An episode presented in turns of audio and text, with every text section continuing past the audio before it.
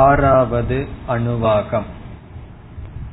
அசன்னேவ சபவதி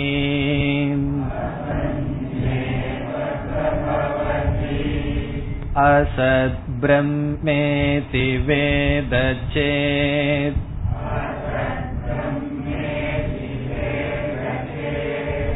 அஸ்தி பிரம்மேதி சேத்வேதம்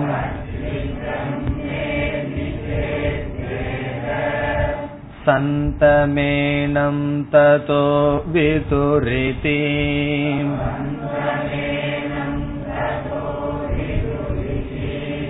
தஸ்யைஷ ஏவ ஷரீர ஆத்மா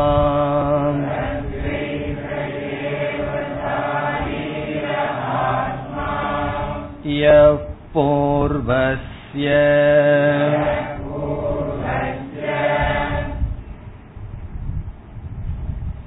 ஆறாவது அணுவாகத்திற்குள் செல்வதற்கு முன் ஐந்தாவது அணுவாகத்தின் சாரத்தை பார்க்கின்றோம். ஒவ்வொரு அணுவாகத்தினுடைய முடிவிலும் அதனுடைய சாரத்தை பார்த்து வருகின்றோம். அவ்விதத்தில் ஐந்தாவது அணுவாகத்தில் பேசப்பட்ட கருத்துக்களை ஐந்து தலைப்பின் கீழ் நாம் பிரிக்கின்றோம். முதல் தலைப்பு விஞ்ஞானமயக சர்வ கர்த்தா. விஞ்ஞானமயமானது அனைத்தையும் செய்கின்றது. விஞ்ஞானமய கோஷம் நான்காவது அணுவாகத்தில் அறிமுகப்படுத்தப்பட்டது. ஐந்தாவது அணுவாகத்தில் இந்த விஞ்ஞானமயம் எல்லாவற்றையும் செய்வது, சர்வ கர்ம கர்த்தா, அது முதலில் கூறப்பட்டது. எப்படி பேசப்பட்டது? விஞ்ஞானம் யஜ்ஞம் தனுதே. விஞ்ஞானமய கோஷமானது யாகங்களை செய்கிறது. கர்மாணி தனு தேபிச்ச, லௌகிக கர்மங்களையும் செய்கின்றது. நாம் செய்கின்ற எல்லா செயலுக்கும் மூல காரணமாக கர்த்தாவாக இருப்பதுதான் விஞ்ஞானமய கோஷம். பிறகு இந்த விஞ்ஞானமய கோஷத்தை பிரம்ம என்று தேவர்கள் உபாசனை செய்கிறார்கள் என்று அடுத்த கருத்து வந்தது. இரண்டாவது கருத்து சமஷ்டி வியஷ்டி உபாசனம் பலம் ச. முதலில் விஞ்ஞானமயம்தான் கர்த்தா என்று அறிமுகப்படுத்தப்பட்ட கருத்து. இரண்டாவது கருத்து சமஷ்டி விஞ்ஞானமயமும் வியஷ்டி விஞ்ஞானமயமும் ஒன்று என்கின்ற உபாசனை. சமஷ்டி விஞ்ஞானமயம் என்பது ஹிரண்ய கர்ப்பன், வெஷ்டி விஞ்ஞானமயம் என்பது நம்முடைய அகங்காரம், கர்த்தாவாக நாம் இருத்தல். இந்த இரண்டினுடைய உபாசனை, இந்த இரண்டும் ஐக்கியம் என்ற உபாசனை பலம் அது வந்தது. என்ன பலம் பேசப்பட்டது இங்கு? ஷரீரே பாப்மனோ ஹித்வா சர்வான் காமான் சமஷ்ணுதே. இந்த உடலில் ஒட்டியிருக்கின்ற பாபத்தை நீக்கி எல்லா ஆசைகளையும் அனுபவிக்கின்றான். எதனுடைய பலன்? சமஷ்டி வெஷ்டி விஞ்ஞானமய கோஷ ஐக்கியத்தினுடைய காமிய பலன். இதனுடைய நிஷ்காமமாக இந்த உபாசனை செய்தால் இதனுடைய பலன் எதுவாக இருக்கும்? ஆனந்தமய கோஷத்திற்கு தகுதியை அடைவான். பிறகு அடுத்ததாக மூன்றாவதான கருத்து ஆனந்தமய கோஷத்தினுடைய அறிமுகம், ஆனந்தமய கோஷத்தினுடைய இன்ட்ரோடக்ஷன். இந்த ஐந்தாவது அணுவாகத்தில் முதல் இரண்டு கருத்து விஞ்ஞானமய கோஷம்தான் எல்லா செயல்களையும் செய்கிறது, கர்த்தா. இரண்டாவது சமஷ்டி வெஷ்டி ஐக்கியம் உபாசனை பலம். மூன்றாவதாக அந்யோந்தர ஆத்மா ஆனந்தமயக. இந்த ஆனந்தமயத்தை அறிமுகப்படுத்துவது இந்த ஐந்தாவது அணுவாகத்தில் உள்ள முக்கியமான தலைப்பு. அடுத்ததாக அவயவ கல்பனா. அவயவ கல்பனா என்றால் ஆனந்தமய கோஷத்தினுடைய அவயவங்கள், தலை எது, இடது கை எது, வலது கை எது, நடுபாகம் எது, கீழ்பாகம் எது என்கின்ற கற்பனை, அது அவயவ கல்பனா. அந்த அவயவ கல்பனையில நாம் எந்த ஒரு 3 சொற்களை பார்த்தோம், அது என்ன? பிரியம், மோதம், பிரமோதக என்று நாம் பார்த்தோம். பிறகு ஆத்மா, பிரம்ம என்கின்ற அடுத்த 2 சொற்கள். இதில் முக்கியமாக நாம் சென்ற வகுப்பில் பார்த்து என்ன புரிந்து கொண்டோம்? மற்ற 4 கோஷங்களில் எதற்கு இந்த அவயவ கற்பனை செய்யப்பட்டது என்றால் உபாசனை செய்வதற்காக. ஆனால் இங்கு அவயவ கற்பனை செய்யப்படுவது உபாசனைக்காக அல்ல, பிரம்மத்தை விளக்குவதற்காக. பிறகு இனி ஒரு கருத்து, எந்த அணுவாகத்தில் ஒரு கோஷம் பேசப்படுமோ அந்த அணுவாகத்தில் அந்த கோஷம் சத்தியமாக இருக்கும், அடுத்த அணுவாகத்தில் தான் அந்த கோஷமானது மித்யா என்று நிராகரிக்கப்படும். உதாரணமாக 3வது அணுவாகத்தில் மனோமய கோஷம் அறிமுகப்படுத்தப்பட்டால் 4வது அணுவாகத்தில் விஞ்ஞானமய கோஷத்தை அறிமுகப்படுத்தப்பட்டுதான் மனோமய கோஷமானது நிராகரிக்கப்படும். ஆனால் இந்த 5வது அணுவாகத்தில் ஆனந்தமய கோஷத்தை நிராகரித்தல் என்பது இங்கேயே நடக்கின்றது. எப்படி? இந்த அவயவ கற்பனை செய்யப்பட்டு இந்த அவயவங்களுக்குள் இருக்கின்ற விதவிதமான ஆனந்தம் எதிலிருந்து வருகிறது என்றால் ஆனந்த ஆத்மா பிரம்ம புச்சம் பிரதிஷ்டா என்ற 2 சொல்லில் 5வது தலைப்பு ஆத்ம தத்துவம் அறிமுகப்படுத்தப்படுகிறது. 4வது தலைப்பு அவயவ கல்பனா, அவயவங்கள் பேசப்பட்டது. இறுதியான இந்த அணுவாகத்தில் 5வது தலைப்பு ஆத்ம தத்துவத்தை அறிமுகப்படுத்துதல். எப்படி ஆத்மாவை அறிமுகப்படுத்தப்பட்டது? ஆனந்தக ஆத்மா, எது ஆனந்தமோ அது ஆத்மா. பிறகு அந்த ஆத்மா மீண்டும் எது என்றால் பிரம்ம புச்சம் பிரதிஷ்டா, அந்த ஆத்மாவினுடைய பிரதிஷ்டை, அது பிரம்மனாக இருக்கின்றது. எப்படி நாம் ஆத்ம தத்துவத்தை சென்ற வகுப்பில் பார்த்தோம்? நம்முடைய மனதில் இருக்கின்ற எண்ணங்களை விருத்தி என்று பார்த்தோம். அந்த விருத்திகள் உண்மையில் ஜடமானது.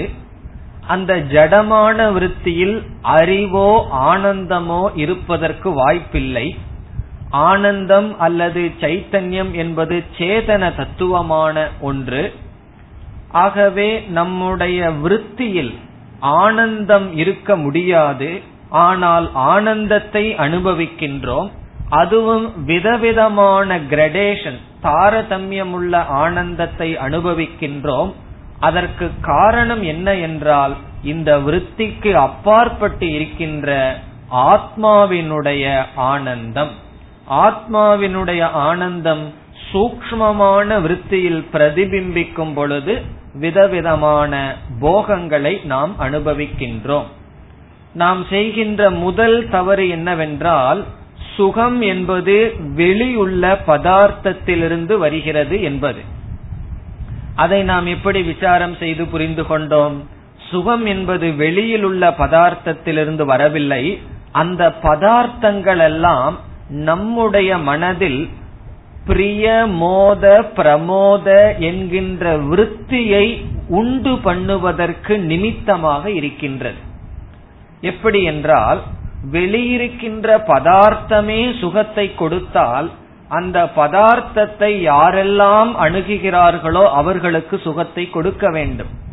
ஆனால் ஒருவனுக்கு ஒரு பொருளானது சுகத்தை கொடுக்கிறது, அதே பொருள் ஒருவனுக்கு துக்கத்தை கொடுக்கின்றது. மதுபானம் என்கின்ற ஒரு பொருள் அவன் பார்க்கும் பொழுது அது அவனுடைய கைக்கு வரும் பொழுது சுகம் என்கின்றான், பிரியம் மோதம் என்கின்றான். ஆனால் அதை பார்க்கும் பொழுது ஒருவனுக்கு துவேஷம் வருகின்றது.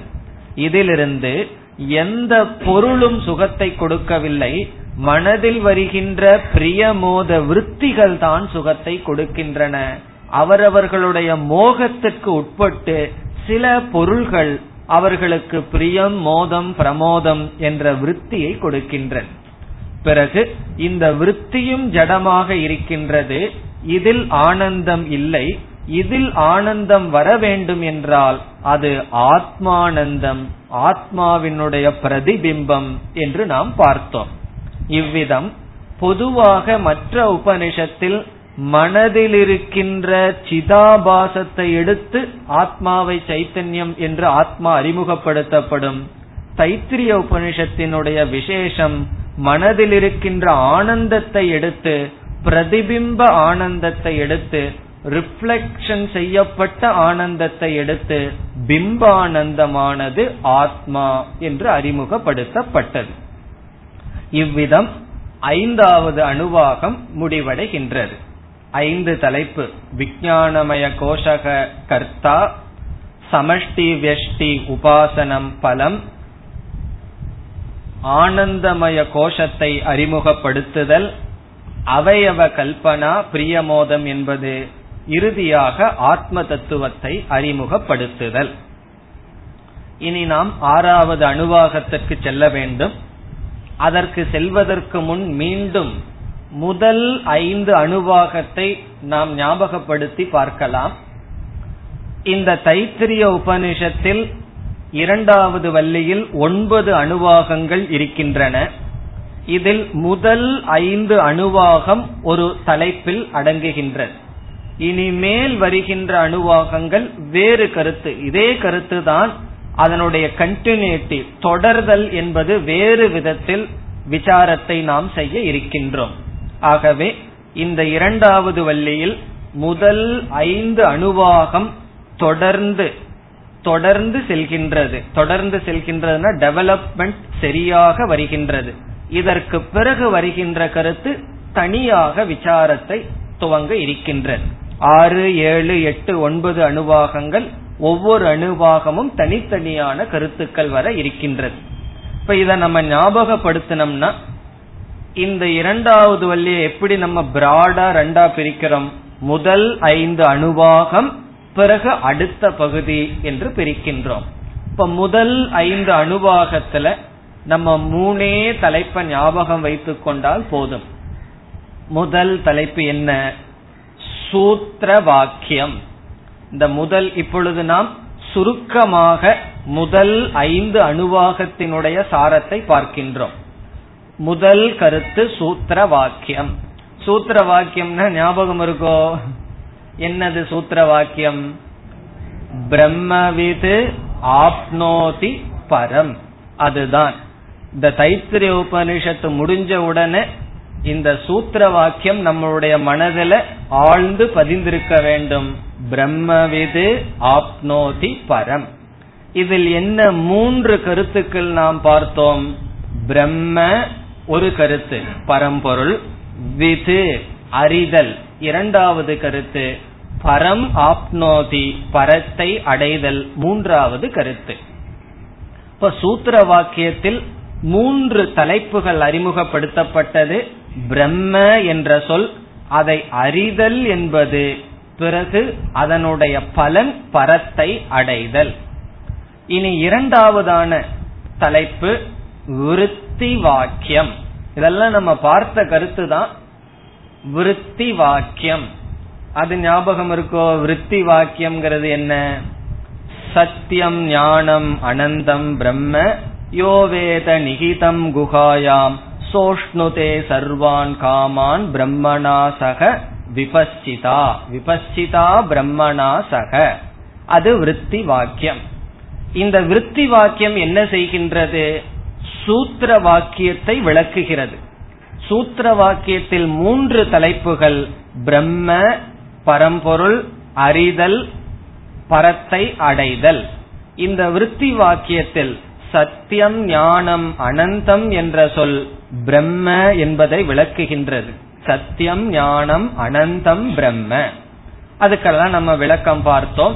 பிறகு அதை எப்படி அறிய வேண்டும்? அந்த பிரம்மத்தை எங்கு எப்படி அறிய வேண்டும்? யோவேத நிகிதம் குகாயாம், தன்னுடைய ஹிருதய குகையில் ஆத்மாவாக அறிய வேண்டும். இப்படி அறிவதனுடைய பலன் என்ன? சோஷ்ணுதே சர்வான் காமான் பிரம்மணா விபஸ்சிதா, பிரம்மஸ்வரூபமாக இருந்து கொண்டு அனைத்தையும் இவன் அடைகின்றான். அதற்கும் விளக்கம் பார்த்தோம். பூர்ணமான மன நிறைவை அடைகின்றான். இவ்விதம் சூத்திர வாக்கியம் முதல், அடுத்தது விருத்தி வாக்கியம். நம்ம இந்த இதுல என்ன ஞாபகம் வச்சுக்கணும்? இந்த ரெண்டு வாக்கியத்தையும் நம்முடைய மனதில் அப்படியே ஞாபகம் வைத்துக் கொள்ள வேண்டும். எப்படியே உபனிஷத்துல சொல்ற வாக்கியத்தை அப்படியே மனனம் செய்து கொள்ள வேண்டும். இனி மூன்றாவது கூறினால் வியாக்கியானம் அல்லது விளக்கம். மூன்றாவது தலைப்பு வியாக்கியானம். முதல் சூத்திர வாக்கியம், விருத்தி வாக்கியம். வியாக்கியானத்தினுடைய கான்செப்ட மட்டும் மனதில் இருந்தா போதும். அதனுடைய சொற்கள், உபனிஷத் மந்திரம் மனதில் வைக்க முடியவில்லை என்றாலும் பரவாயில்லை. ஆனா எதுக்கு சாய்ஸ் கிடையாது? சூத்திர வாக்கியத்துக்கும் விருத்தி வாக்கியத்துக்கும் சாய்ஸ் கிடையாது. அதனுடைய அர்த்தத்தை மட்டும் மனசுல வச்சுக்கிறேன்னு சொல்லக்கூடாது. அந்த வாக்கியம் மனதில் இருக்க வேண்டும். வியாக்கியானம் மட்டும் அதனுடைய தாற்பயம் மனதில் இருந்தா போதும். இந்த விளக்கம்ங்கிறது என்ன? சூத்திர வாக்கியத்தை விளக்கியது விருத்தி வாக்கியம். விருத்தி வாக்கியத்தை விளக்குவது வியாக்கியானம். வியாக்கியானம்னா அதிகமாக விளக்குதல். எப்படி விளக்கப்பட்டது என்றால், இந்த வியாக்கியானம் அத்தியாரோப அபவாதப்படி நடந்தது. அத்தியாரோபம் என்றால் ஏற்றி வைத்தல், அபவாதம் என்றால் நீக்குதல். இங்கு எப்படி அத்தியாரோபம் செய்யப்பட்டது? பஞ்ச பூத சிருஷ்டி துவாரா அத்தியாரோபக, பஞ்சபூதத்தை படைக்கப்பட்டதாக பிரம்மத்திடம் அத்தியாரோபம் செய்யப்பட்டது. அப்ப வியாக்கியானம்ங்கிற ஹெட்ல எப்படி போட்டுக்கணும்? அத்தியாரோபம் அபவாதம். அத்தியாரோபம்ங்கிற இடத்துல எப்படி நம்ம சார்ட் போடணும்? பஞ்சபூத சிருஷ்டி. பிறகு அபவாதம்னா நீங்களே சொல்லிடலாம், பஞ்ச கோஷ துவாரா, பஞ்ச கோஷத்தின் மூலமாக அபவாதம். இப்ப வியாக்கியானம் அத்தியாரோப அபவாத முறைப்படி செய்யப்பட்டது. பஞ்சபூதத்தை பிரம்மத்திடம் அத்தியாரோபம் ஏற்றுவிக்கப்பட்டு பஞ்ச கோஷத்தின் மூலமாக அந்த பிரம்மத்திடம் ஏற்றி வைக்கப்பட்டதை நீக்கப்பட்டது. அப்படி நீக்கப்பட்டதனுடைய கடைசி பலன் என்ன? ஆனந்த ஆத்மா பிரம்ம புச்சம் பிரதிஷ்டா. கடைசியில எப்படி புரிஞ்சுக்கிறோம்? யோவேத நிகிதம்னு சொல்லப்பட்டது. எப்படி அந்த பிரம்மத்தை அறியணும்னு சொன்னா, சத்தியம் ஞானம் அனந்தம்ங்கிற பிரம்மத்தை மனசுக்குள்ள அறியணும். எப்படி அறியறோம்? நம்முடைய ஒவ்வொரு விருத்தியில வர்ற ஆனந்தத்துக்கும் ஆதாரமானது, அதிஷ்டானமானது. இப்ப நான் யார்னா ஆனந்த சுரூபமான நான் பிரம்ம, மீதி அனைத்தும் அனாத்மா, அது நீக்கப்பட வேண்டியது. இவ்விதம் இந்த சிருஷ்டிக்கு கர்த்தாவாக அந்த ஈஸ்வரன் அல்லது பிரம்மன், எந்த பிரம்மன் அறிமுகப்படுத்தப்பட்டதோ, இப்ப யார் இந்த சிருஷ்டிக்கு கர்த்தாவோ அந்த பிரம்ம அல்லது ஈஸ்வர தத்துவம் என்னுடைய மனதில் எல்லா ஆனந்தத்திற்கும் ஆதாரமாக நானாக இருந்து கொண்டு இருக்கின்றது. இவ்விதம் நாம் புரிந்து கொள்ள வேண்டும். இத்துடன் முதல் 5 அணுவாகம் முடிவடைகிறது. இப்பொழுது நாம் 6வது அணுவாகத்திற்குள் செல்லலாம். முதல் 3 வரியை நாம் படித்துள்ளோம். இந்த 6வது அணுவாகம் ததோ விதுரிதி சந்தமேனம் ததோ விதுரிதி, 2வது வரியிலேயே வருகின்றது. அசன்னேவசபவதின் ஆரம்பிச்சு ததஹ விதுரிதி, அந்த இதி என்ற சொல்வரை ரிக் மந்திரம். இந்த இடத்துல ரிக் மந்திரம் முதல் 2 வரிக்குள்ளதான் வருகின்றது. அதற்கு பிறகு இந்த உபனிஷத் பேசுகின்றது. ரிக் மந்திரம் வருகின்றது என்றால் எப்படி ரிக் மந்திரம் வர முடியும்? இதற்கு முன் அணுவாக சொல்லியிருக்கணும், ததப்யேஷ ஸ்லோகோ பவதின்னு சொல்லி. அப்படி சொல்லி இருக்கான்னு பார்த்தா சொல்லி இருக்கின்றது. அங்கு என்ன சொல்லப்பட்டது? இந்த விஷயத்தில் வருகின்ற மந்திரமானது படிக்கப்படுகிறதுன்னு சொல்லப்பட்டது. எந்த விஷயத்தில் என்றால், ஆனந்தமயத்திற்கு ஆதாரபூதமாக இருக்கின்ற பிரம்ம தத்துவ விஷயத்தில் என்று பொருள். அப்ப இங்க ரிக் மந்திரம் எதை பொறுத்தது? ஆனந்தமய கோஷத்துக்கு ஆதாரமாக இருக்கின்ற பிரம்ம விஷயத்தில் இந்த ரிக் மந்திரமானது படிக்கப்படுகிறது அல்லது சொல்லப்படுகிறது. ஆனந்தமயத்தினுடைய அதிஷ்டானமான பிரம்மத்தை விளக்குகின்ற ரிக் மந்திரம் இது என்று பொருள். இந்த ரிக் மந்திரத்தில் ஆனந்தமய கோஷத்தினுடைய வியஷ்டி சமஷ்டி ஐக்கியமோ அல்லது உபாசனையோ பேசப்படவில்லை. அது எதற்கு சொல்லணும் என்று கேட்டால், ஒரு அனுவாகத்தை முடித்து அடுத்த அணுவாகத்தில் ரிக் மந்திரம் இதுவரை எப்படி அறிமுகப்படுத்தப்பட்டது என்றால், உதாரணமாக மனோமயத்தை பற்றி பேசி ரிக் மந்திரத்தை அறிமுகப்படுத்தப்படும் பொழுது அதுல என்ன வரும்? சமஷ்டி வெஷ்டி ஐக்கியம் உபாசனை வரும். அப்படி ஆனந்தமய கோஷத்தை பேசி மீண்டும் ரிக் மந்திரம் பேசப்படும்னா ஆனந்தமய கோஷத்தினுடைய சமஷ்டி வெஷ்டி வரணுமா என்றால் வரவில்லை. காரணம் என்ன? ஆனந்தமய கோஷத்தை பத்தி பேசும் பொழுதே ஆனந்த ஆத்மா பேசப்பட்டு விட்டது. ஆகவே இங்கு என்ன வருகின்றது? இப்ப நம்ம படித்தோமே, அதுவரை இருக்கின்ற கருத்தானது சமஷ்டி வெஷ்டி ஐக்கியமோ உபாசனையோ அல்ல. பிறகு இங்கு என்ன கருத்து பேசப்படுகிறது என்றால், இரண்டு கருத்து பேசப்படுகிறது. ஒன்று ஸ்ரத்தா, வேல்யூ. ஸ்ரத்தை என்ற வேல்யூ இங்கு பேசப்படுகிறது. நம்ம படிச்சமே அது வரைக்கும், அல்லது இந்த விதுரிதி என்கின்ற ரிக் மந்திரத்தில் இரண்டு கருத்துக்கள். ஒன்று ஸ்ரத்தை இங்கு குறிப்பிடப்படுகிறது. இரண்டாவது ஒரு சந்தேகமானது நீக்கப்படுகிறது, சம்சய நிவர்த்திகி. ஒரு சந்தேகம் நீக்கப்படுகிறது, அது இரண்டாவது கருத்து.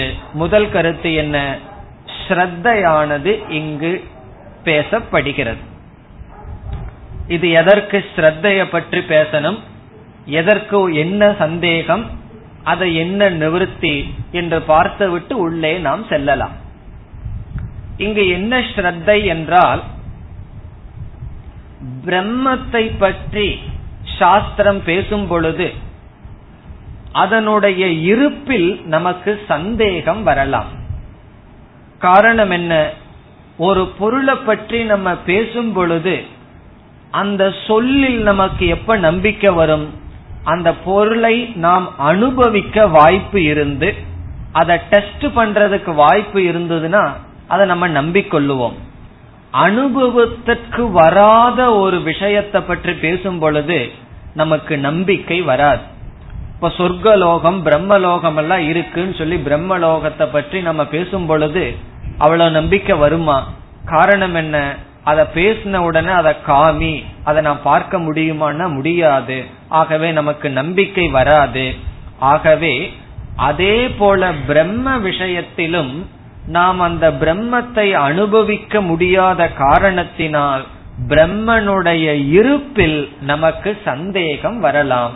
அப்படி சந்தேகப்படக்கூடாது, ஸ்ரத்தை இருக்க வேண்டும் என்று உபனிஷத் இங்கு ஸ்ரத்தையினுடைய பெருமையை கூறுகின்றது. வேதாந்தத்துல ரெண்டு படியில நாம் புரிந்து கொள்ள வேண்டும். முதலில் பிரம்மத்தை பற்றி உபனிஷத் சொல்லும் பொழுது ஸ்ரத்தையுடன் பிரம்ம அஸ்தி என்று புரிந்து கொள்ள வேண்டும். அஸ்தின இருக்கின்றது, எக்ஸிஸ்டன்ஸ். ஏதோ பிரம்மத்தை பத்தி பேசுது, அது இருக்கு என்கின்ற ஸ்ரத்தை நமக்கு வேண்டும். நம்ம சாஸ்திரத்துல ஸ்ரத்த இல்லாம நம்முடைய சுயமான புத்திய வச்சு ரொம்ப சிந்திச்சோம்னு வைத்துக் கொள்வோமே, நம்முடைய புத்திய போகத்துல பயன்படுத்தாமல் நல்ல தபசெல்லாம் பண்ணி நம்முடைய புத்திய சுயமா சிந்திச்சோம்னா எவ்வளவு தூரம் செல்லலாம். இந்த உலகமெல்லாம் நிலையற்றது, அசாரம் என்கின்ற வரைக்கும் நம்ம வந்துடலாம். அப்படி வந்தவர்கள் யார்? புத்த மதத்தில் ஒரு பிரிவினர்கள் இந்த உலகமே சூன்யம் என்று வந்தார்கள். ஆனால் அடுத்தபடி அவர்கள் தாண்டவில்லை. இந்த சூன்யம்தான் முடிவல்ல, ஆதாரமாக ஒரு வஸ்து பிரம்மன் இருக்கின்றதுங்கிற நிலைக்கு அவர்கள் வராததற்கு காரணம் என்ன? சாஸ்திரத்தின் மீது ஸ்ரத்த இல்லாத காரணத்தினால். காரணம் என்ன? அவர்கள் வேதமெல்லாம் தகுந்தது அல்ல என்று நீக்கிவிட்டார்கள். வேதத்தினுடைய முதல் பகுதியில ஏதோ சில குறைகள் அந்த காலத்துல தவறா பயன்படுத்தப்பட்டிருக்கலாம், அதற்காக அவர்கள் நீக்கிவிட்ட காரணத்தினால், ஸ்ரத்த இல்லாத காரணத்தினால் அவர்களுடைய மதம் எப்படி முடிந்தது? ஒன்றுமே கிடையாது என்று முடிந்தது. அதுல ஒரு பாதி உண்மை இருக்கின்றது. நாம பார்க்கின்ற உலகம் அசாரம், துக்கத்திற்கு காரணம் என்ற உண்மை இருக்கின்றது. ஆனால் அவர்கள் ஸ்ரத்த இல்லாத காரணத்தினால் ஆதாரமான பாசிட்டிவ் இருக்கின்ற பிரம்மத்தை புரிந்து கொள்ளவில்லை. ஆகவே ஸ்ரத்தை என்பது மிக மிக முக்கியம். அது இங்கு பேசப்படுகிறது. இனி இரண்டாவது, பிரம்ம அஸ்மி என்கின்ற ஞானம் வரும் பொழுது ஸ்ரத்தை தேவையில்லை. முதல் படி என்ன சொன்னா, பிரம்ம அஸ்தி, அது ஸ்ரத்தை. அந்த பிரம்ம இருக்குன்னு நான் ஒத்துக்கிறேன். ஆனா அந்த பிரம்மனாக நான் இருக்கின்றேன்னு சொல்லும் பொழுது ஸ்ரத்த வேணுமா? நான் உயிரோட இருக்கிறனா இல்லையா என்ற கேள்விக்கு நீ ஸ்ரத்தையோட நான் உயிரோட இருக்கிறேன்னு சொல்லுன்னு சொல்ல வேண்டியது இருக்குமா? அது அறிவு, அது ஞானமாக இருக்கின்றது. ஆகவே பிரம்மன் நானாக இருக்கின்றேங்கிற இரண்டாவது படிக்கு வரும் பொழுது அங்கு ஸ்ரத்த இல்லை, அது அறிவாக இருக்கின்றது. இப்ப என்னைக்குமே அறிவு ஸ்ரத்தை வழியாகத்தான் வரும். ஸ்ரத்தைங்கிற டோர் வழியாத்தான் ஞானம் வருமே தவிர அஸ்ரத்தையான மனசுல அறிவு வராது. அது யார் சொல்லியிருக்கா? அப்படி ஸ்ரத்தாவான் லபதே ஞானம். அழகா பகவான் சொல்லியிருக்கார், ஸ்ரத்தை உடையவன் தான் ஞானத்தை அடைவான். இப்ப ஸ்ரத்தா துவாரா ஞானம். ஸ்ரத்தைங்கும் போது நான் ஞானம் கிடையாது, அறிவு, அறிவு கிடையாது, ஆனா ஏற்றுக்கொள்கின்றோம்.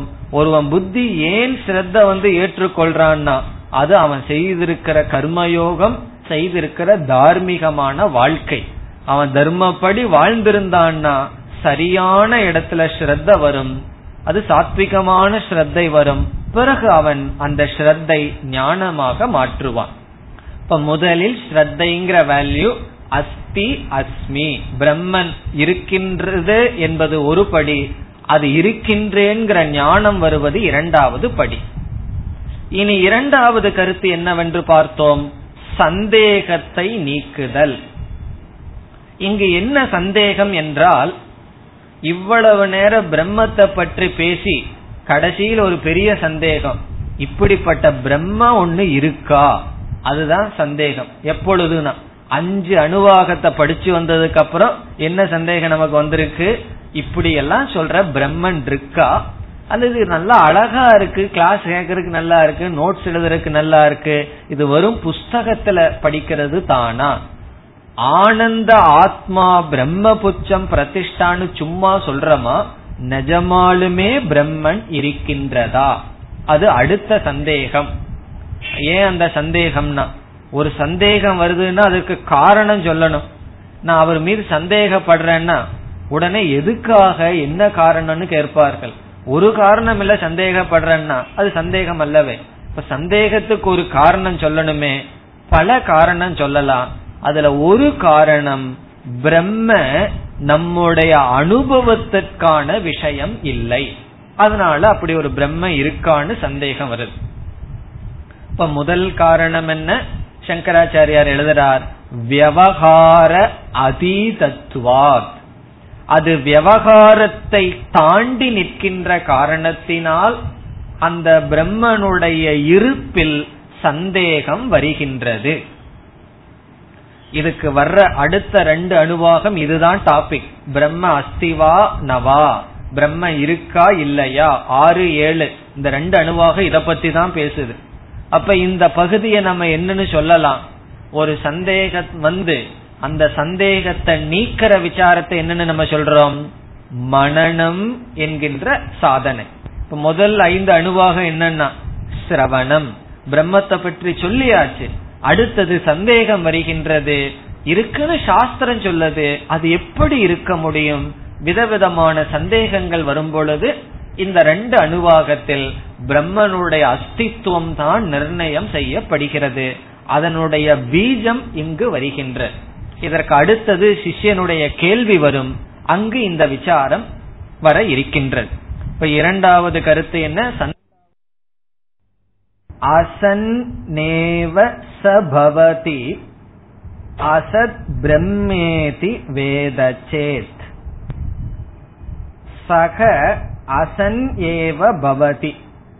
சக என்றால் ஒருவன், ஒருவன் அசன் ஏவ பவதி, அசன் என்றால் இல்லாதவன், நான் எக்ஸிஸ்டன்ஸ், பவதி ஆகிவிடுகின்றான், ஒருவன் இல்லாதவன் ஆகிவிடுகின்றான்.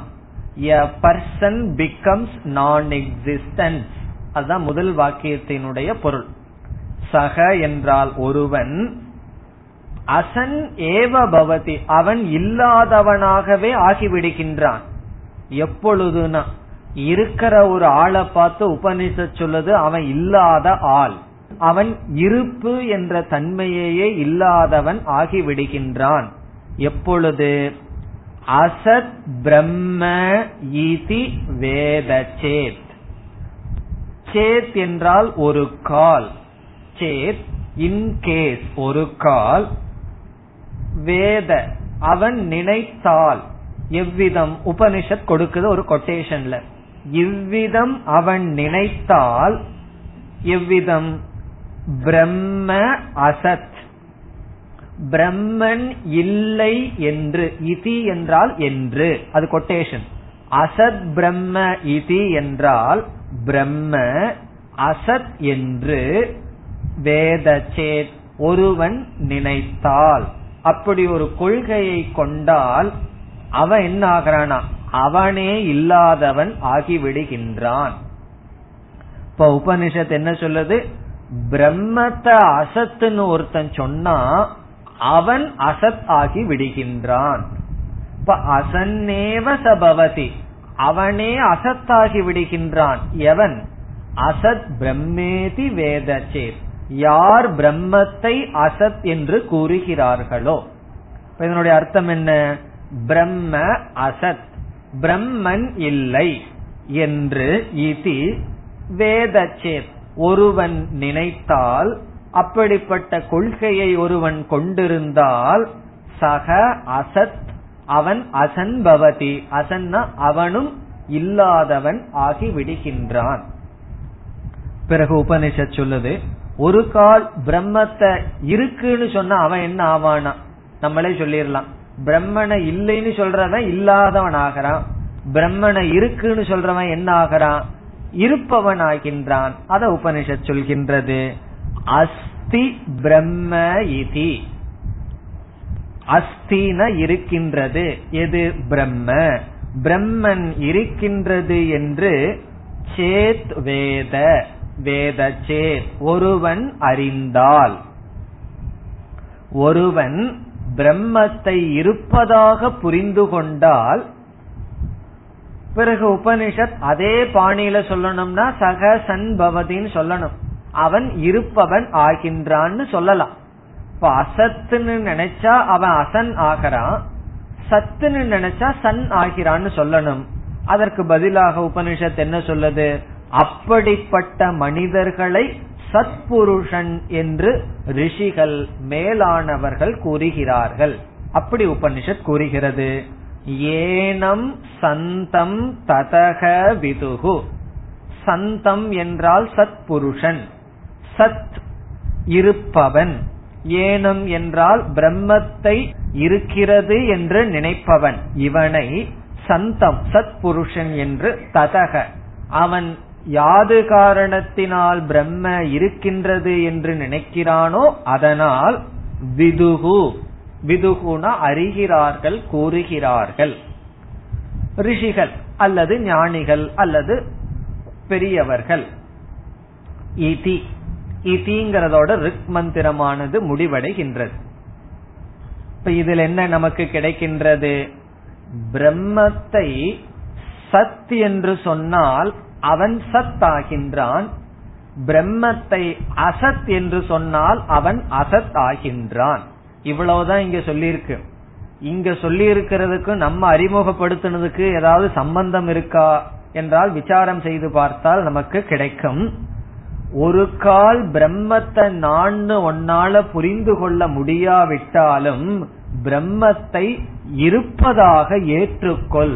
அங்க ஸ்ரத்தை மறைமுகமாக இருக்கின்ற பிரம்ம உனக்கு புரியலினாலும் கூட, எனக்கு கிளாஸே புரிய மாட்டேங்குது, அன்னமய கோஷம் வரைக்கும் தான் புரிஞ்சுது, பிராணமய கோஷத்திலிருந்து புரியலையா, புரியாவிட்டாலும் உபனிஷத் என்ன சொல்லுது? அஸ்தி பிரம்ம, பிரம்ம இருப்பதாக நீ ஏற்றுக்கொள். அப்படி நீ ஏற்றுக்கொண்டால் ஏனம் அப்படிப்பட்ட அவனை சந்தம், சந்தம்னா சத்புருஷனாக விதுகு அறிகிறார்கள் பேசப்படுகின்றது. இல்ல நான் ஏற்றுக்கொள்ள மாட்டேன்னா என்னன்னா அவனே அசத் ஆகி விடுகின்றான். இப்ப இதுல இருந்து பிரம்மனுடைய இருப்பில் சந்தேகம் வருகின்றது. ஸ்ரத்தை இங்கு புகட்டப்பட்டது, பிரம்மன் இருக்குன்னு சொல்லி ஆக வேண்டும். அது உன்னால புரிந்து கொள்ள முடியாவிட்டாலும் இருக்கின்றதுங்கிற ஸ்ரத்தை நம்பிக்கை வைக்க வேண்டும் ஒரு கருத்து. பிறகு அந்த பிரம்மத்தினுடைய இருப்பிலேயே சந்தேகமானது வந்துள்ளது. இதனுடைய அடிப்படையில தான் அடுத்த பகுதியானது வர இருக்கின்றது. அடுத்த பகுதி ஒரு மாணவன் கேள்வி கேட்பான், அதற்கு பதிலாக வரும். இதில் சந்தம் என்ற சொல்லுக்கு ரெண்டு பொருள் இருக்கின்றது, அசத் என்ற சொல்லுக்கு ரெண்டு பொருள் இருக்கின்றது. எந்த இடத்துல அசத்துங்கிற சொல்? பிரம்மத்தை அசத்துன்னு நினைத்தால்ங்கிறதுக்கு ஒரே பொருள் தான். பிரம்மன் இல்லைன்னு நீ நினைத்தால் நீ இல்லாதவன் ஆகிவிடுகிறாய். அந்த இல்லாதவனாக நீ ஆகிவிடுகிறாய் என்பதற்கும், பிரம்மத்தை இருப்பதாக நீ நினைத்தால் நீ இருப்பவன் ஆகிறாய். சந்தம், நீ சத்புருஷன் என்று சொல்கின்ற இடத்தில் இரண்டு பொருள் இருக்கின்றது. அது சத் அல்லது அசத், இந்த ரெண்டுக்கும் ரெண்டு பொருள் இருக்கின்றது. என்ன இரண்டு பொருள்? முதலில் அசத்துங்கிறதுக்கே பார்க்கலாம், அதே பொருளை சத்துங்கிற இடத்திலையும் நாம் சேர்த்தி கொள்ளலாம். அசன் பவதி என்பதற்கு முதல் பொருள் அசத் சமக பவதின்னு அர்த்தம். நீ பிரம்ம இல்லைன்னு சொன்னா நீயே இல்லாதவன் ஆகிவிடுவாய் என்பதனுடைய பொருள் இல்லாதவனுக்கு சமமாக ஆகிவிடுவாய் என்பது பொருள். பிரம்மத்தை இல்லைன்னு சொல்றவங்க எல்லாம் இல்லாம போயிடுறாங்களா என்ன? ரொம்ப பேர் நம்ம தமிழ்நாட்டுல சொல்லிட்டு இருக்காங்களே இல்ல இல்லைன்னு சொல்லி, அவங்க இருந்துட்டு தான் இருக்காங்கன்னா உபனிஷத் சொல்லுது இல்லை இல்லை என்ற சொல்லினுடைய பொருள் இல்லாததற்கு சமம் என்று பொருள். அப்ப முதல் பொருள் என்ன? எக்ஸிஸ்டன்ஸ் அப்படிங்கிற அர்த்தத்துல நான் எக்ஸிஸ்டன்ஸ் சொன்னா லைக் நான் எக்ஸிஸ்டன்ஸ், இல்லாதது போல. அது எப்படி இல்லாதது போல என்றால், அதுக்கு அழகா ஒரு விளக்கம் சொல்றார் ஒரு ஆசிரியர். அந்த பிரம்மந்தான் ஆத்மாவாக இருக்கு, ஆத்மாவாக இருக்கிற தானாக இருக்கிற பிரம்மத்தை இல்லைன்னு சொன்னா அதனுடைய அர்த்தம் என்ன? தானே இல்லைன்னு சொல்றதுக்கு அர்த்தமாகின்றது. இப்ப நானே இல்லைன்னு சொல்றதுக்கு என்ன அர்த்தமோ அதே அர்த்தம் தான் பிரம்மன் இல்லைன்னு சொல்றது. ஒருத்தன் பிரம்மன் இல்லைன்னு சொன்னா அவன் எதை சொல்றான்? நான் இல்லைன்னு சொல்கின்றான். இப்ப நான் இல்லைன்னு நினைக்கிறவனுக்கு தான் இல்லாதவன் தான். இவ்விதம் சில பேர்த்துக்கு பணம் கையில இருக்கும், அவங்களுக்கு போதிய அளவு இருக்கிற மாதிரி என்ன வராது, அப்ப இல்லைன்னு நினைத்து கொள்வார்கள். அப்ப அவர்கள் யாருன்னா இல்லாதவர்கள் தான், அது இருந்தும் இல்லாதவர்கள். அதே போல பிரம்மன் ஆத்மாவாக இருக்கின்றது, ஆத்மாவாக இருக்கின்ற பிரம்மத்தை இல்லைன்னு சொல்பவர்கள் அவர்கள் இல்லாமைக்கு சமம். அது முதல் பொருள். இனி இதே பொருளை சந்தம்னு சொன்னா என்ன பொருள் எடுத்துக்கொள்ளலாம்? அவர்கள் சன் என்றால் அவர்கள் உண்மையில் இருக்கிறார்கள். இப்ப உபநிஷத்தை பொறுத்த வரைக்கும் அவர்களை தான் ஒரு மனுஷனா, பாப்புலேஷனா உபநிஷத் கவுண்ட் பண்ணும். மீதி ஆளுகளையெல்லாம் அது கவுண்டிங்க்கு எடுத்துக்காது. யாரு பிரம்ம இருக்குன்னு சொல்றார்களோ அவர்கள் தான் உண்மையில் இருக்கிறார்கள். இனி இரண்டாவது பொருள், அசத் என்பதற்கு இல்லாதவன் ஆகின்றான் என்பதற்கு பொருள் புருஷார்த்த அயோக்யக பவதி. புருஷார்த்த அயோக்யக அல்லது அபுருஷார்த்த சம்பந்தி பவதி. இதெல்லாம் நான் விளக்க கூடாது.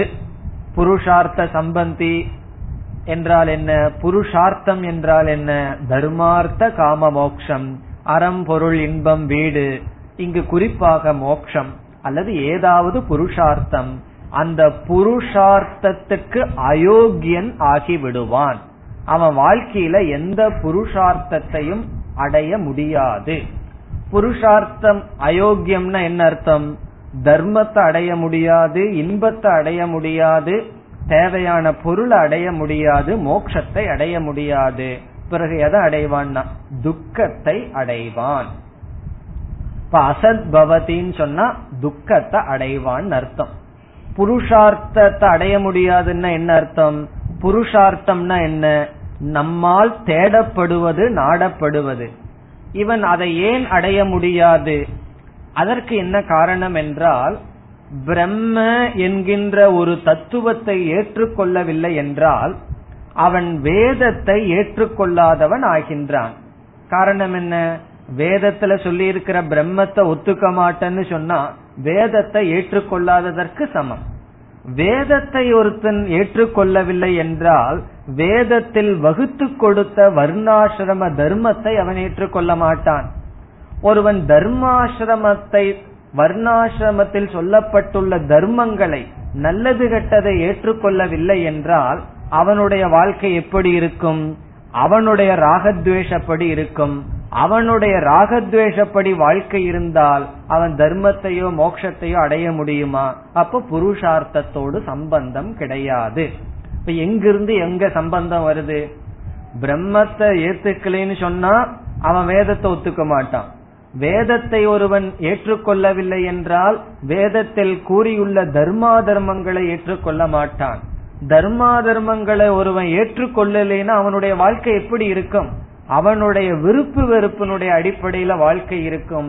அப்படி வாழ்பவன் பாபத்தை தான் சம்பாதிப்பான், புண்ணியத்தை சம்பாதிக்க முடியாது. தர்மமும் கிடையாது, காமமும் கிடையாது, அர்த்தமும் கிடையாது, மோட்சமும் கிடையாது. அப்படிப்பட்டவன் இருக்கிறது ஒண்ணுதான், இல்லாததும் ஒன்றுதான். சில பேர் குழந்தைய மேல கோபம் வந்தா என்ன சொல்லுவாங்க? நீ இருக்கிறது ஒண்ணுதான், இல்லாததும் ஒன்றுதான் சொல்லுவாங்க. அதுதான் உபனிஷத் சொல்கின்றது, அசன் பவதி, அவன் இல்லாததற்கு சமம். சில பேர்த்துக்கு பொருள் ரொம்ப இருந்து யாருக்குமே கொடுக்கலைன்னா என்ன சொல்லுவார்கள்? அவங்கிட்ட பணம் இருக்கிறது ஒண்ணுதான், இல்லாதது ஒண்ணுதான். அதனுடைய அர்த்தம் என்ன? பிரயோஜனப்படாதது. பிரயோஜனப்படாம ஒன்ன நம்ம வச்சிருந்தோம்னா இங்க சொன்னபடி அசத் அல்லது அசன், அது இருந்தும் இல்லாதது. எந்த ஒரு பொருளை எடுத்தாலும் நம்ம பயன்படுத்தணும், இல்லைன்னா என்ன, பயன்படுத்தாமையே நாசமாயிரும். அது அசத்திற்கு சமம். இனி நம்ம சந்தம்ங்கிற இடத்துல என்ன சொல்லலாம்? புருஷார்த்த யோக்யக அல்லது சாது, சாது பவதி. சாது பவதினா அவன் ஒரு சாதுவாகின்றான். முதல்ல தர்மத்தை அடைவான், இன்பத்தை அடைவான், வேணுங்கிற அர்த்தத்தை அடைவான். பிறகு அப்படியே அவனுக்கு வைராகியம் வந்து மோட்சத்தை அடைவான். அப்படி புருஷார்த்தத்தை அவன் அடைகின்றான். இப்ப சந்தம் என்றால் சாது, சாது மார்க்கஸ்தம், சாது மார்க்கத்தில் இருப்பவன் புருஷார்த்தத்தை அடைபவன் ஆகின்றான். யார்?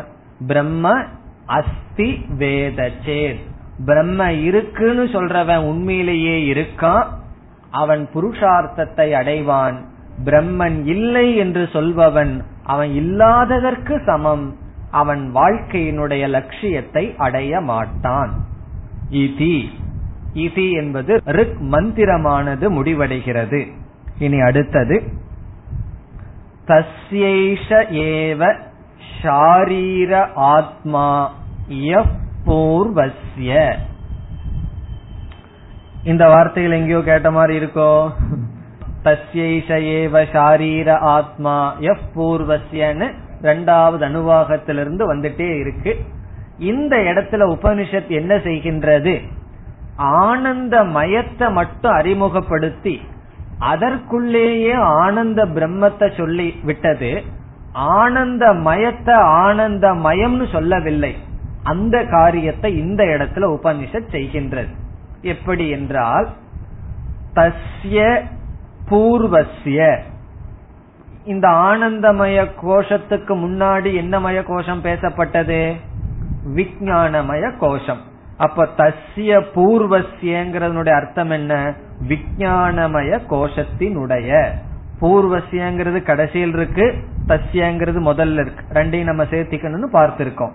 தஸ்ய பூர்வஸ்ய விஞ்ஞானமயத்துக்கு யக ஏஷக எந்த ஒன்று ஷாரீர ஆத்மா, அந்த கோஷத்துக்கு ஆத்மாவாக எது இருக்கின்றதோ அது எது, ஆனந்தமயக அஸ்தி.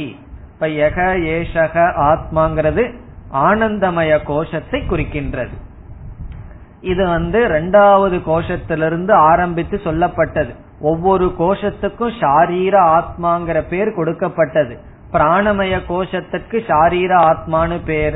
அது எதற்குள்ள இருக்கு, அன்னமய கோஷத்துக்குள்ள இருக்கிற ஷாரீர ஆத்மா. மனோமய கோஷத்துக்கு பிராணமய கோஷத்துக்குள்ள இருக்கு. அதே போல ஆனந்தமய கோஷம் எங்க இருக்குன்னா அது ஆனந்தமய கோஷத்துக்குள்ள விஞ்ஞானமய கோஷமானது இருக்கின்றது என்று உபனிஷத்தானது இந்த ஆனந்தமய கோஷத்தை ஆனந்தமய கோஷமாக மாற்றுகிறது. ஆனந்தமயம்னு சொன்னாவே அது கோஷம்தான். ஆனந்தகன்னு சொன்ன ஆத்மா, அங்க மயம்னு சொன்னாவே கோஷம். சில சமயத்துல மயகங்கிற சொல்லுக்கு இனி ஒரு அர்த்தமும் பார்த்திருக்கோம். என்ன அர்த்தம் பார்த்திருக்கோம், சொரூபம்னு ஒரு அர்த்தம் பார்த்திருக்கோம். சின்மயக சைத்தன்யமயக என்று சொன்னா அதனுடைய அர்த்தம் என்ன, சைத்தன்யத்தினுடைய விகாரம் அர்த்தம் அல்ல, சைத்தன்ய சொரூபம். ஆத்மா சின்மயகன்னு சொன்னா சைத்தன்ய சொரூபம் அர்த்தம்.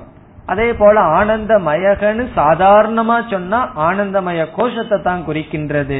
பிறகு ஆத்மா என்னன்னா ஆனந்த சொரூபம், பிரம்ம புச்சம் பிரதிஷ்டா. இத்துடன் ஐந்தாவது அணுவாகத்துல ஒட்டிட்டு இருந்த ஒரு சின்ன கருத்தும் முடிவடைகிறது. உபனிஷத் ஸ்ரத்தையை நமக்கு புகட்டி பிரம்மனுடைய இருப்பில ஒரு சந்தேகத்தை வேற கிளப்பி விட்டு விட்டது. இனி இதே ஆறாவது அணுவாகத்தில் அடுத்த பகுதியில் சிஷ்யன் ஒரு கேள்வியை கேட்கின்றான். இப்பொழுது அடுத்த பகுதி. அதாதோணு பிரஷ்னாஹ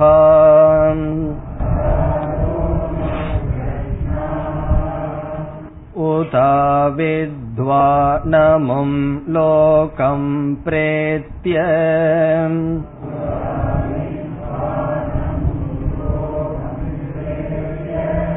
கஷ்சன கச்சதி.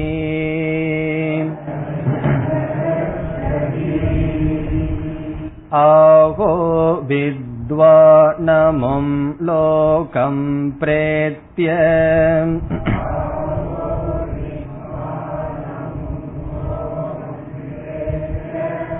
கஷ்சித் சமஷ்ணுதா ஓம்.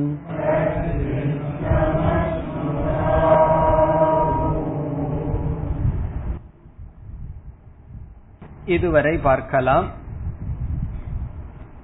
இந்த பகுதியில் புதிய தலைப்பு ஆரம்பம் ஆகின்றது. அத என்ற சொல் அதை குறிக்கின்றது. முதலில் இருக்கின்ற சொல் அத.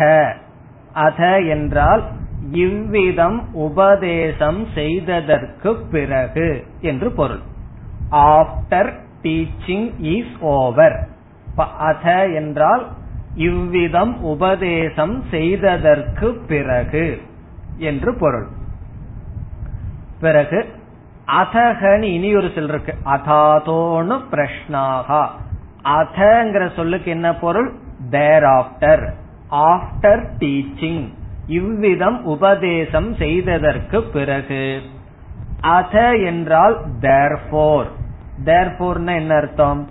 மாணவனுடைய மனதில் சந்தேகம் இருக்கின்ற காரணத்தினால். சின்ன சொல்லுதான் அதக, அதுக்கு என்ன அர்த்தம்? Since there is doubt, சந்தேகம் மனதில் இருக்கின்ற காரணத்தினால். சந்தேகம் மனசுல இருந்தா என்ன செய்யணும்னா அப்படியே வச்சுக்கணுமானா என்ன செய்யணும்? கேள்வியை கேட்க வேண்டும். ஆகவே உபனிஷத் சொல்கின்றது அனுப்ரஷ்னாகா. அனுப்ரஷ்னாகா என்றால் இந்த கேள்விகள் வருகின்றது. உபனிஷத் சொல்லுது இந்த உபதேசத்திற்கு பிறகு மாணவனுடைய மனசுல சந்தேகம் இருக்கின்ற காரணத்தினால் வருகின்ற ஃபாலோயிங், இப்பொழுது சொல்ல போகின்ற கேள்வியானது எழுந்துள்ளது. அந்த கேள்வி மாணவனுடைய வாக்கியம், மாணவன் கேட்கிறான். உதா வித்வானமும் லோகம் பிரேத்தியங்கிறதெல்லாம் ஸ்டூடெண்டினுடைய கொஸ்டின், மாணவனுடைய பேச்சு. உபனிஷத் அறிமுகப்படுத்துகிறது சந்தேகம் இருக்கின்ற காரணத்தினால். சில பேர்த்துக்கு ஒண்ணுமே கேட்காம சந்தேகம் வரும். இங்க அப்படி இல்லை, இவ்வளவு தூரம் கேட்டதற்கு பிறகு சந்தேகம் இருக்கின்ற காரணத்தினால் அணு பிரஷ்னாகா. பிரஷ்னாகான சந்தேகங்கள் புளூரல், ஒரு கேள்வியோட மாணவன் நிக்க போறதில்லை, பல கேள்விகள். ஆகவே சந்தேகங்கள் இருக்கின்றது. பிரஷ்னாகான சந்தேகம் இல்ல, கொஸ்டின். சந்தேகம்ங்கிறதுக்கு சம்சயக, பிரஷ்னாகான கேள்விகள். அணு பிரஷ்னாகா என்றால் என்ன? இந்த உபதேசத்தை ஒட்டிய கேள்விகள். ஏன்னா சில சமயங்கள சத்சங்கம்னு சொல்லி சத்சங்கம் வச்சா நம்ம கிளாஸ்ல போதிச்சதுக்கும் கேள்விக்கு சம்பந்தம் இல்லாத சத்சங்கங்கள் வரும். நீங்க எந்த ஊர்ல இருந்து வந்திருக்கீங்கிற கேள்விக்கும் நம்ம கிளாஸ்ல உபதேசிக்கிறதுக்கு என்ன சம்பந்தம்னா அப்படி இல்லாம அணு பிரஷ்னாகா. அங்க அணுங்கிற வார்த்தை எதை குறிக்கின்றது? இங்கு உபதேசம் செய்யப்பட்ட கருத்தை ஒட்டி கேள்விகள் வருகின்றது. இங்கு கேள்விகள் கேட்கப்படுகின்றது. யாரால்? மாணவனால் கேள்விகள் கேட்கப்படுகிறது. கொஸ்டின் பேஸ்ட் ஆன் டீச்சிங் அர்த்தம். முதல் வரையில உபனிஷத்தை அறிமுகப்படுத்துகிறது. இவ்விதம் உபதேசம் செய்ததற்கு பிறகு மாணவனுடைய மனதில் சந்தேகம் இருக்கின்ற காரணத்தினால் வருகின்ற கேள்விகள் இருக்கின்றன. இனி என்ன கேள்வி என்று நாம் பார்க்க வேண்டும். மூன்று கேள்விகள் இருக்கின்றது. முதல் கேள்வி, முதலில் பிரம்ம அஸ்திவா, பிரம்மன் இருக்கின்றதா என்பது முதல் கேள்வி. அந்த கேள்வி இங்கு நேரடியாக சொல்லப்படவில்லை, நாம் புரிந்து கொள்ள வேண்டிய கேள்வி. முதல்ல பிரம்ம இருக்கா. இனி வருகின்ற பகுதியில பிரம்மன இருக்குன்னு நிலைநாட்டுகின்ற பதில்களை நாம் எடுக்க இருக்கின்றோம். ஜெகத்துக்கு காரணமா இருக்கிறதுனால நிமித்த காரணம், உபாதான காரணம், நல்லா விதவிதமான பதில்கள் வர இருக்கின்றது. இப்ப முதல் கேள்வி என்ன? பிரம்ம இருக்கின்றதா. இரண்டாவது கேள்வி, ஞானியானவன் பிரம்மத்தை அடைகின்றானா இல்லையா? பிரளய காலத்தில் ஞானியானவன் பிரம்மத்தை அடைவானா இல்லையா? உயிரோடு இருக்கும் போதல்ல, இறந்ததற்கு பிறகு. பிரேத்தியங்கிற சொல்லிதல் இருக்கு. இறந்ததற்கு பிறகு ஞானியானவன் பிரம்மத்தை அடைவானா இல்லையா? இரண்டாவது கேள்வி. மூன்றாவது கேள்வி, அஞ்ஞானியானவன் பிரம்மத்தை அடைவானா இல்லையா? இது மூன்றாவது கேள்வி. இதுதான் இங்கு கேட்கப்படுகின்ற கேள்விகள். என்னென்ன கேள்வி? பிரம்ம இருக்கா முதல் கேள்வி. இரண்டாவது, அப்படி இருந்தால் ஞானி பிரம்மத்தை அடைகின்றானா? இறந்ததற்கு பிறகு, உயிரோட இருக்கும் போது ஜீவன் முக்தியை பத்தி பேசல, இறந்ததற்கு பிறகு ஞானி பிரம்மத்திடம் போறானா? மூணாவது கேள்வி, அஞ்ஞானி பிரம்மத்திடம் போறானா? இதுதான் மூணாவது கேள்வி. இதுல பிரம்ம அஸ்தி வாங்கிறதுக்கு பிறகு பதில் பார்ப்போம். பிரம்ம இருக்கா இல்லையாங்கிறதுக்கு பதில் வேறு. ஞானி பிரம்மத்தை அடையிறானா அஞ்ஞானி பிரம்மத்தை அடையிறானாங்கிற கேள்விக்கு என்ன பதில் சொன்னாலும் அந்த பதில்ல ஆசிரியர் மாட்டிக்குவார். எப்படி? ஞானி பிரம்மத்தை அடைகிறான் என்று சொன்னார், அதுல ஒரு தோஷம் வரும். இல்ல அஞ்ஞானியும் பிரம்மத்தை அடையறான், ரெண்டு பேருமே பிரம்மத்தை அடையறான்னு சொன்னாலும் தோஷம் வரும். இல்ல ஞானி அடையறது இல்ல அஞ்ஞானி தான் அடையறான்னு அது பெரிய தோஷம். அப்புறம் எதுக்கு கஷ்டப்பட்டு ஞானத்தை அடையணும்? அப்படி என்ன பதில் சொன்னாலும் தோஷம் இருக்கு. அது எப்படி? பிரம்மனை எல்லாத்துக்கும் காரணம்னு அறிமுகப்படுத்தப்பட்டாச்சு. எல்லாத்துக்கும் பிரம்மன் தான் காரணம். இப்ப ஞானி மட்டும் பிரம்மத்தை அடையறான்னு சொன்னா என்ன தோஷம் வரும்? அஞ்ஞானி பிரம்மத்திடம் இருந்து வல்லைன்னு ஆயிரும். ஏன்னா ஞானி தானே பிரம்மத்தை போய் அடையறான் பிரளய காலத்துல. இப்ப அஞ்ஞானி யாருன்னா பிரம்மனிடமிருந்து வராதவன் அஞ்ஞானின்னு ஆயிரும். இது இந்த தோஷம் வந்துருமேன்னு சொல்லி பயந்துட்டு ஞானி மட்டும் பிரளய காலத்தை பிரம்மத்தை அடையல அஞ்ஞானியும் சேர்ந்து அடையறான்னு சொன்னா கஷ்டப்பட்டு எதற்கு ஞானத்தை அடையணும்? ஞானியும் எப்படியும் பிரளய காலத்துல ஞானியும் அடையறான் அஞ்ஞானியும் அடையறான், எதற்கு கஷ்டப்பட்டு ஞானத்தை அடையணும்? ஞானத்தை அடையிறது சுலபம், அதுக்கு இந்த சாதன சதுர்த்திய சம்பத்தின்னு சொல்றாங்களே அதை அடையறதுதான் கஷ்டமா இருக்கு. அத கஷ்டப்பட்டு அடைஞ்சு எதுக்கு ஞானத்தை அடையணும்? இப்ப குருவான நீங்கள் ஞானி மட்டும் பிரம்மத்தை அடையறான்னு சொன்னா பிரம்ம ந சர்வ காரணம், பிரம்ம எல்லாத்துக்கும் காரணம்னு நீங்க சொன்னது தப்பாயிரும்.